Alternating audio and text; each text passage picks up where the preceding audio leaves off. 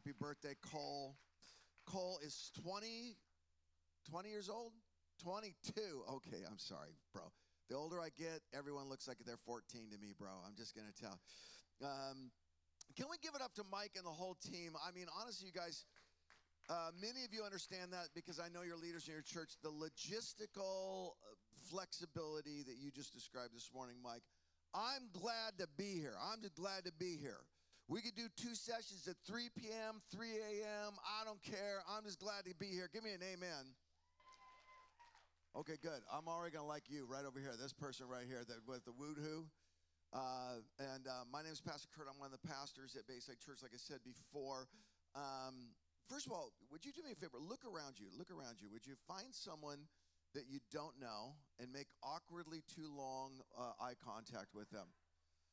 What I've learned as a pastor is coming out of COVID, we've got to like relearn how to be Christian brothers and sisters. I tell my church, I'm like, greet someone, and they're all like, well, I'll die if I do. There, it's Ebola's coming next, and you know, it's okay to be cautious. We want to be safe. Thank you, Mike. But we got to be Christian brothers and sisters. Amen. We're going to be with each other for a week. So uh, turn your neighbor and say, "You're wildly successful human being." Go ahead, do it. For coming to Mount Hermon. You are a wildly successful human being for coming to Mount Hermon. You really are. Um, here's my family. Let me show you my family really quick. So here's the five of them. I think we got that first slide. There they are right there. Uh, that is in Maui, and right after this, I am going to Maui. I know you'll hate me for that. I don't care. I'm going to tell you that I'm going there. We go once every four years with our small group, and we did we did small group kind of together with um, couple other families that our kids and their kids to hopefully rub off on each other and keep the faith. And so uh, the first time we did it, I, we went and in the morning I taught them through the book of Romans, and in the afternoon we ate too much and got sunburned. And so that's kind of our plan uh, going into this. So I'll, I'll, introduce you to him. The one in the red in the back, that's Jesse. He's 29 years old. Uh, he's nigh on to getting uh, engaged. It's really freaking me out. Uh, and his girlfriend's name is also Jesse. Very confusing.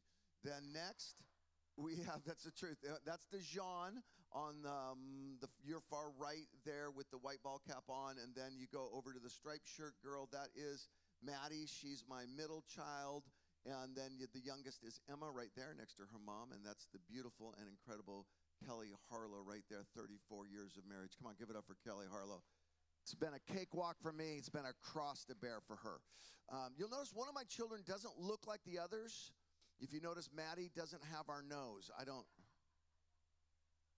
Oh, we're going to get along well. You got that joke quickly. So maybe I'll explain that whole story later. We're in Romans chapter 3 this morning, and I did print out some notes. Does anyone want notes that didn't get notes? Uh, right on that back table, there's some notes. I don't know if a couple of our staff, thank you, Jeremy, can grab them. I tend to, um, when I was growing up, we didn't have ADHD, Mike. They didn't have that diagnosis when I was growing up. So when I was growing up, um, it was just, man, that kid's stupid. Um, but now I realize that, that my brain is a little bit more all over the place. So I want to warn you, I'm going to tell a lot of stories. We're going to go into the passage. We're going to go in depth in the passage. You're going to go, is this guy a teacher or a comedian or just a heretic? That's what you're going to think. And so I offer notes just a kind of a way to organize the thoughts. Here's the best way to get the most out of the way I teach. Take notes in every service then at the end of it, draw out one or two things. Not everything I say will apply to you. I'm going to go from toddlers to teethers to teenagers to 20 somethings that won't leave your house.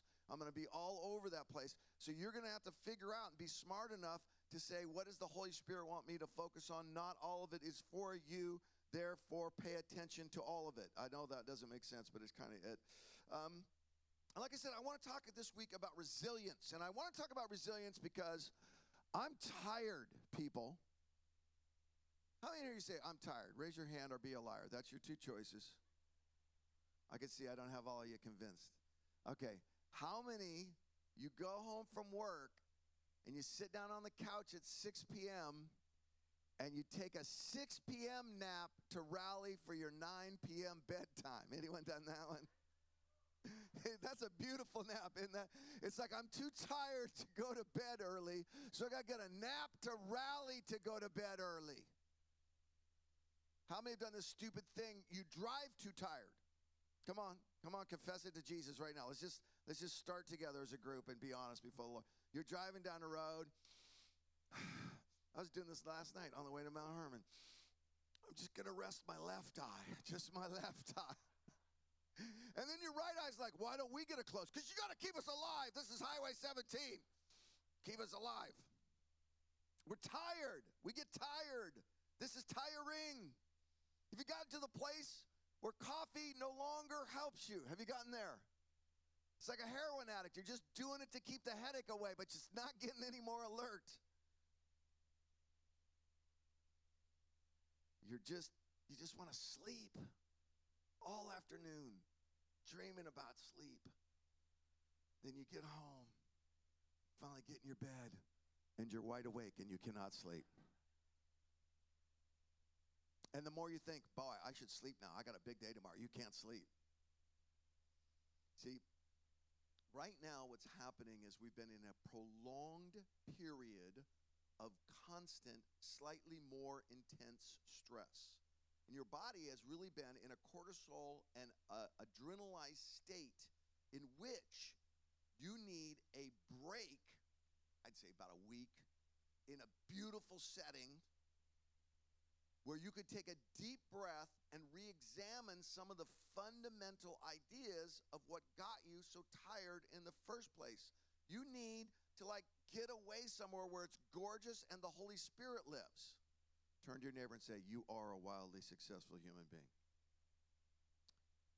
Um, Dr. Charles Ridley. Has anyone here heard of Dr. Charles Ridley, the church planting expert? Dr. Charles Ridley uh, did a uh, multi-decade survey of successful church planters. And he said, if, is, there a, is there a set of behaviors that makes these people more uh, likely to plant a healthy biblical church uh, versus a, a, church that is not healthy or does not survive? And what he discovered is there is. There's a wide variety of personality types, types that want to plant churches and do that well. There's a wide variety of denominations that do that well. Uh, but there is not a wide variety of behaviors so introverts do it well, and extroverts do it well, and uh, Presbyterians can do it well, and Baptists can do it well, and uh, Foursquare people can do it well.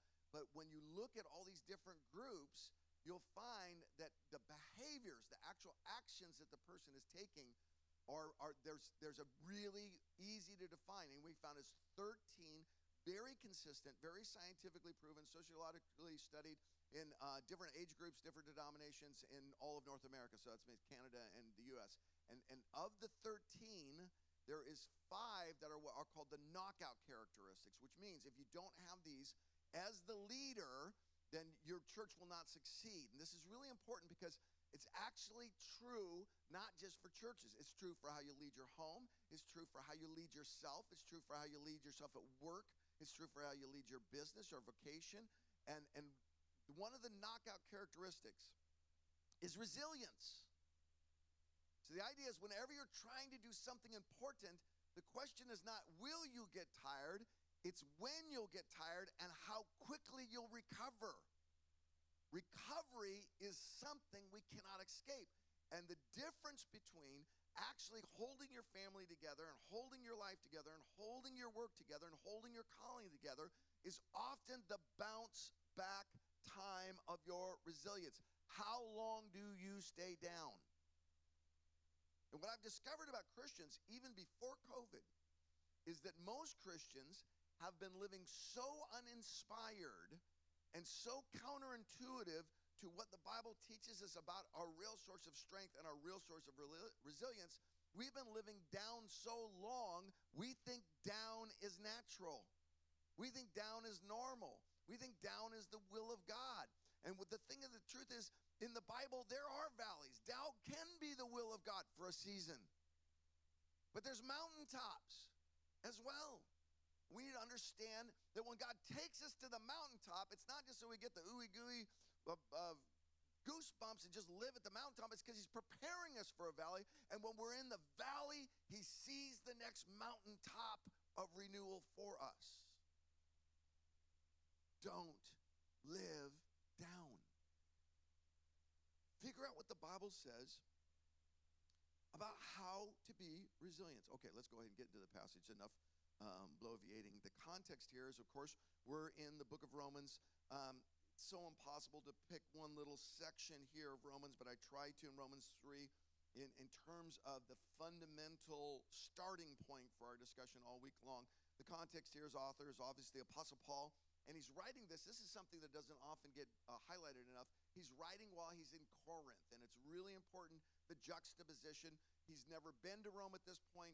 He loves what's going on in Rome. He sees God doing a significant thing in Rome. He has some prophetic sense that the, this Roman church is going to be critical to bringing the Jewish Christian uh, wing of the faith and the Gentile Christian wing of the faith together. And so he sits down while in Corinth and writes this incredible masterpiece called Romans. It's written about AD 57. The important part of the date is two things. It's very early. We are getting primitive Christianity here. We're getting Christianity in its purest form. You want to know what the early early apostles and the people around them believed. It's in the book of Romans. I love this as an apologetist because from the very beginning, we understand the faith in the same way that we understand it today. And the other thing you need to know is, is about 10 years before Nero unleashes his persecution on the church. It's a relatively calm period in which God is inserting the book of Romans to prepare for the valley of Nero, the cruel Roman emperor's persecution. And the last thing is, is it's simply a book that is written about God's plan for salvation. Most of the books of the New Testament are written at an occasion or crisis. Okay, so the Gentiles have fallen in, I mean, the uh, Galatians have fallen into false teaching because the Judaizers have come in and told them, you know, you need to change this gospel from what Paul preached. And so that's the occasion is the false teachers preying upon the Galatian church. There is not an occasion for Romans. It is just purely inspired by the Holy Spirit. The Holy Spirit said, Paul, sit down in the middle of this chaotic church called the Corinthian church, this church that's actually going to cause you more problem than any other church. I want you to sit down, take a break from your problems, and just write the whole thing down. God's plan for salvation. It's the Holy Spirit's masterpiece. It's his declaration of faith. Romans 3 21 through 26, just a few verses here. One of the places, not just the only one in Romans, where Paul attempts to explain the importance of starting with the idea of faith and exactly what faith is. If you're still with me, give me an amen. I like an amen every once in a while. Okay, very good. But now, apart from the law, the righteousness of God has been made known to which the law and the prophets testify. Stop right there. Okay. I know the font's a little small. We'll get that fixed for tomorrow. That's also why I got the notes. That's also why you should have a Bible. I like that. That was a good amen right there. You gave yourself an A. You amened right there. Verse uh, 22. Uh, okay, well, let me stop at, at verse 21 first what he's addressing here is the problem of what Jews believed would get them in right standing with God. How did you get in right standing with God if you were a Pharisee, if you were a believer in um, um, the purity of the Jewish legal system? How you would get in is two things. There's nowhere in your notes, just write it in the margin law and lineage. I knew and obeyed the law. And not only that, I obeyed all of the rabbis who wrote about how to obey the law. And the other thing that would get me right standing with God is I had the right mom and dad. In other words, I was a pure Jew. Paul is saying here, now, apart from the law, the righteousness of God has been made known. In other words, it's not the law that gets us in right standing. Apart from the law, we now know what gets us in right standing with God. Apart now, apart from the law, the righteousness of God has been made known to which the law and the prophets testify. In other words, this has always been God's plan, and we've always known that the law would not get us into right standing. The prophets have testified to this, and if we're le- reading the prophets correctly, we understand what gets us in right standing with God. Verse 22 The righteousness is given through faith. We don't get into heaven because we observe the law or we're related to the right folks. We get into heaven through faith in Jesus Christ to all who believe. There is no difference between Jew and Gentile. We all get in the same way. For all have sinned and fall short of the glory of God. None of us have obeyed the law. There's no way the law can get us in. The law just teaches us that we're sinners, and all are justified freely by his grace through the redemption that comes by Jesus Christ. We don't earn our way in, Jesus gives it to us by grace by dying on the cross. Verse 25 God presented Christ as a sacrifice of atonement through the shedding of his blood to be received by faith. Did this to demonstrate his righteousness because in his forbearance, his patience, he had left the sins committed beforehand unpunished. He did it to demonstrate his righteousness at this present time, at the present time, so that as to be just and the one who justifies those who have faith in Jesus. To oversimplify that whole paragraph, he's saying faith is not an excuse to sin, and God was not allowing sin because of faith. He was patient and waited until Jesus died. God's strategy is to be patient and to deal with sin through Jesus Christ. Why should now Paul's very dense. In that there is so much. He's talking about the whole story of the Old Testament, how this has always been God's plan. He's talking about God's judgment and how God waited on his judgment for Jesus. I mean, this is so dense. You could write uh, uh, uh, many theses and doctrinal statements just on these verses 21 through 26, and people have. Why master this? Why get into this? Why understand this? Why should I examine my faith? I believe if I could just set for you one goal for this week is to start with you. Can we all just acknowledge that not every child in a family is easy as to eh, raise as the other? Can we all just start? Can we all acknowledge that marriages go through seasons and sometimes you want to write your book on our great marriage and other times you're like, I wish they would die of cancer. I can't believe I thought that, but it just it came right into my head. Oh Lord, help me, forgive me. Oh, come on, we're going to be real this week, aren't we? I went too far, and it's only day one, Mike. Day one, 15 minutes in, I already went too far. Why should I examine my faith? My faith becomes weak, unresilient, becomes weak and unresilient when three things happen. My definition of faith is unbiblical. Why, why look at this and really ask the questions and master this?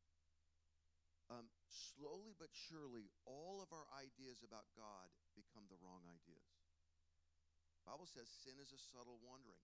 And this is why we renew our mind in Christ. This is why we work out our salvation carefully. Paul doesn't mean work it out and try to work to heaven. He means work it out in your head what's going on. Because slowly but surely, and, and let me just tell, talk to folks that have been to Mount Hermon a lot and been to church a lot. You're most at danger for having a subtle, unbiblical faith.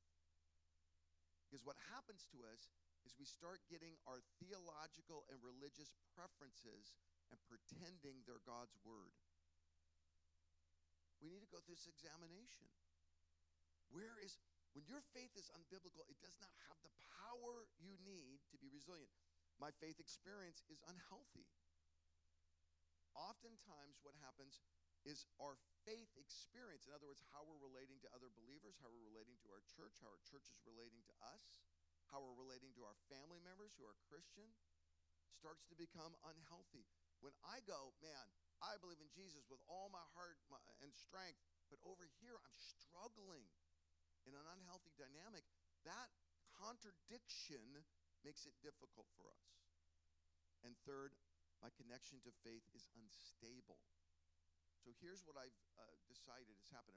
In the 1990s, we used to preach on campus and we'd say, Jesus Christ is Lord. You need to accept Him as the Lord of your life, accept His forgiveness of your sin, and enter into heaven by the free gift of grace that he gives. And students would hear the gospel message and they would receive the gospel message and they become Christians.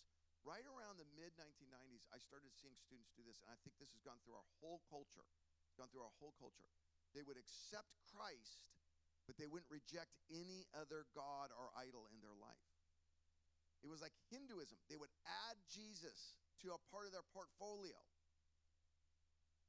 And what happens is when we are worshiping many different things, or we're connecting with God as one of our sources of faith, one of the things we rely on, we completely and totally undermine the strength of that faith.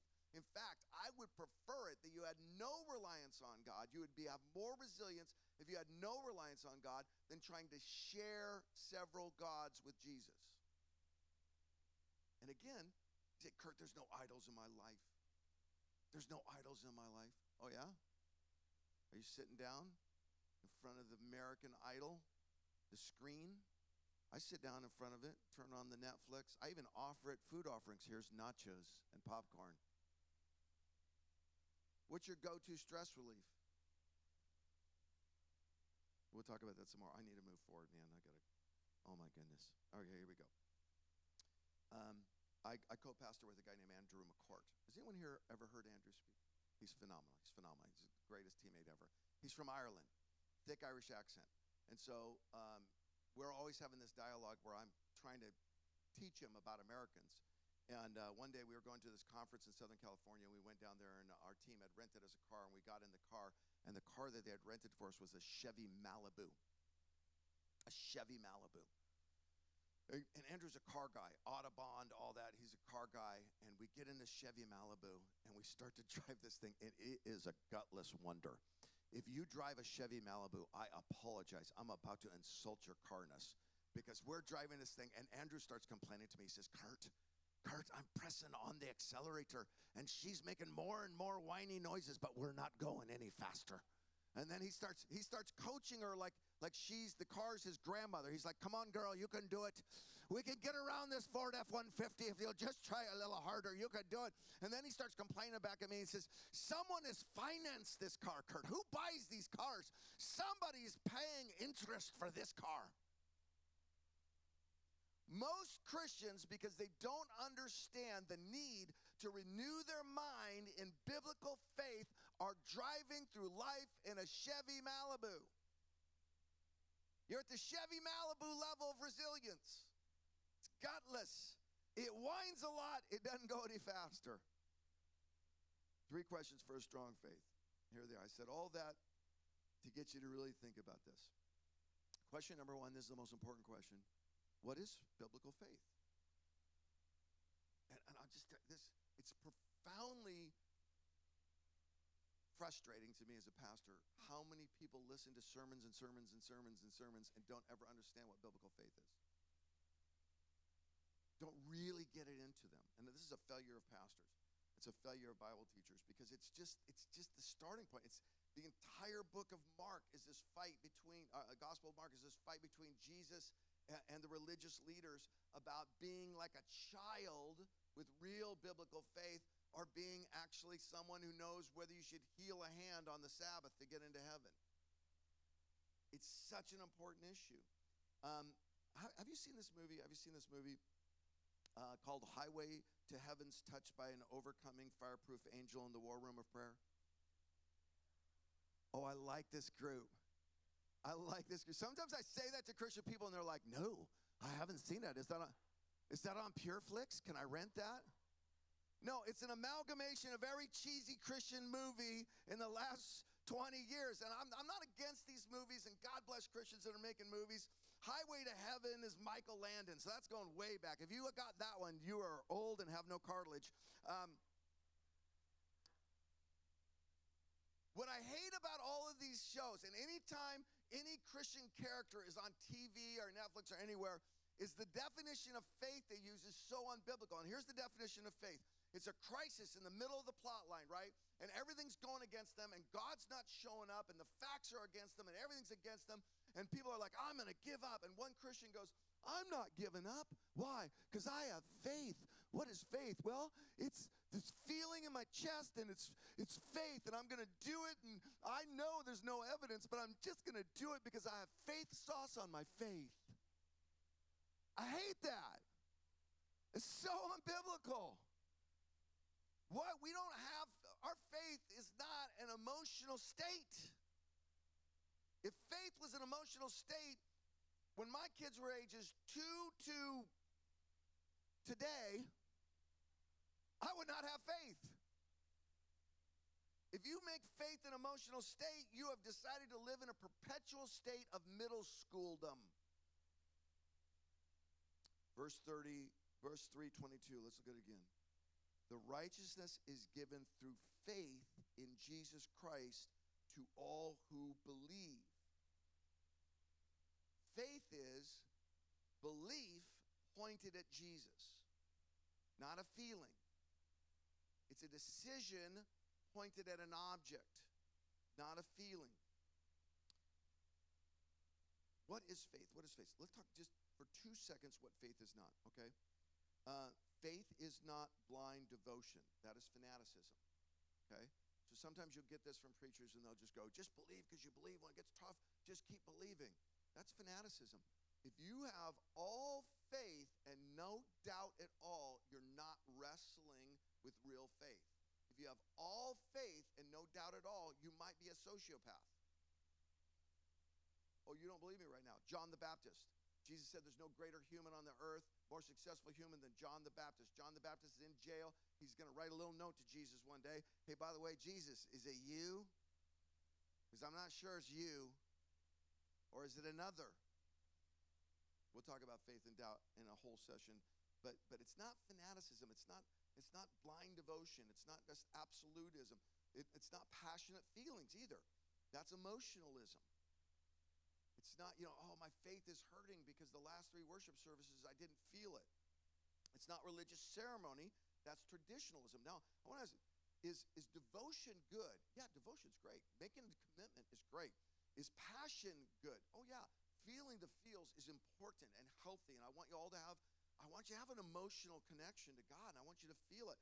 And is religious ceremony bad? No. Some traditions we do, some, some things we do as we go through the motions, it helps us remember and connect with great truth.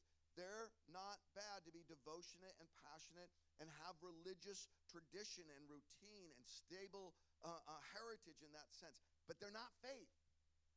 They're the fruit of faith. You can't make them faith. Here's the answer faith is simply what you trust. It's what you trust You see, I have faith. Um, Allie came up to me this morning. She said, Hey, do you want me to get you a cup of coffee? And I was like, This is already the most Christian place I've been in a year and a half. It was so awesome. Someone served me. And I have faith in what she brought because every day at three, I get this brain fog. And so I go into Andrew's office and he's got an espresso machine in there. And I put the darkest capsule. How many know what I'm an espresso machine? Put the darkest capsule. And it's like Pavlov's dog. When it starts making the noise, I already start feeling like, and I take the little cup and I'm like, oh, God, you are real. I have faith in espresso. I trust it to help me get through the afternoon. That's what faith is. Some of you women in here, you have a faith in an object that us men don't understand. It's an eyelash curler. How many know what an eyelash curler is? Okay, men don't know what I'm talking about right now. It's go look in your wife's drawer. It looks like she's got some sort of torture device. Uh, used to get where the location of Osama bin Laden was. And, um, and you're like, I will not go out without my eyelashes properly curled. And uh, eyelashes are making a comeback now, aren't they? Like I was sitting next to a lady at church and she had these big eyelashes on. She turned and they hit me. And um, I'm going to free up some women right now. Do you know no man has ever walked into a room? No man has ever done this. Walked in a room and went, Oh, her eyelashes are uncurled. Oh my gosh. I don't I don't know if I could be friends with her. She came to church with those uncurled eyelashes, you know. But there's a thing like you go, I don't feel comfortable going out without without doing this routine, right? Or whatever it is. It doesn't have to be coffee or eyelash, whatever it is for you. Those are things you have faith in. You have pointed your belief in that thing. Faith is when we point our ultimate belief, our ultimate trust in Jesus and Jesus alone. Um, the righteousness is given through